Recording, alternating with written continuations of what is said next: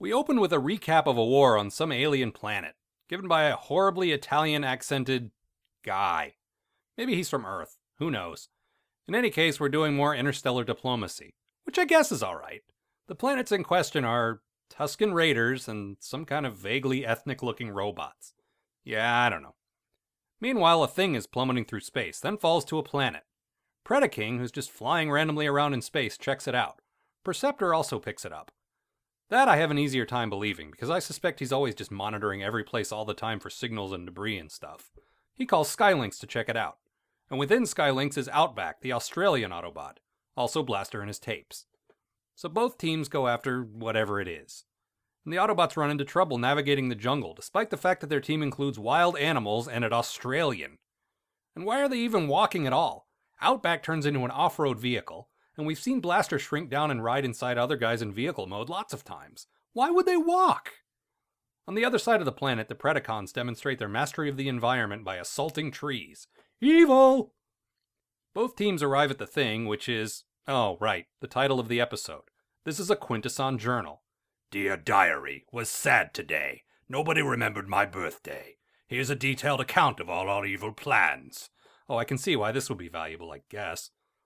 Skylynx, who only recently said he couldn't land, lands and rescues his pals, and they take off with the Quintesson Journal. They run into Cyclonus and the sweeps on their way out. Then a warp gate, why not? Yeah, I have no idea. Uh, I bet they went back in time again, didn't they? I bet they did. Hmm, maybe not. They're captured by some Quintessons, who are holding guns with their tentacles. That seems reasonable. Then they use the gun to move things around. Eh, sure, why not? Outback kind of cleverly tricks their way out of jail and, like any good Australian, steals the journal back. And we're right back in the midst of fighting with Decepticons. So why did that whole Quintesson part even happen? Anyway, the Decepticons get the football. I mean the journal. And we go back to the peace conference. Spike reveals that while having a cool space jumpsuit is a nice perk of being a space diplomat, it might help to have actual, you know, ambassador skills. But he doesn't appear to since the two aliens declare war on each other.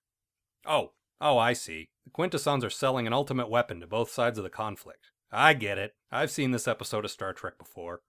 Meanwhile, Galvatron activates the journal by throwing it at a rock. Of course he does.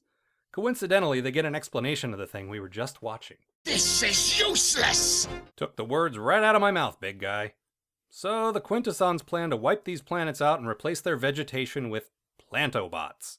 That's what they call them. That's their plan. Starting to think these guys are not the evil geniuses they were set up to be earlier in the season. Plantabots. Hmm. so the Autobots show up, and the Quintessons right behind them. The Quints get the journal again, and reiterate what's going on. Yes, yes, war is bad. We get it. Rodimus does his best to keep the two sides separate, which really seems like it should be Spike's job, but alright. The Autobots show up with the journal and show them what's going on. And that's the end of that chapter.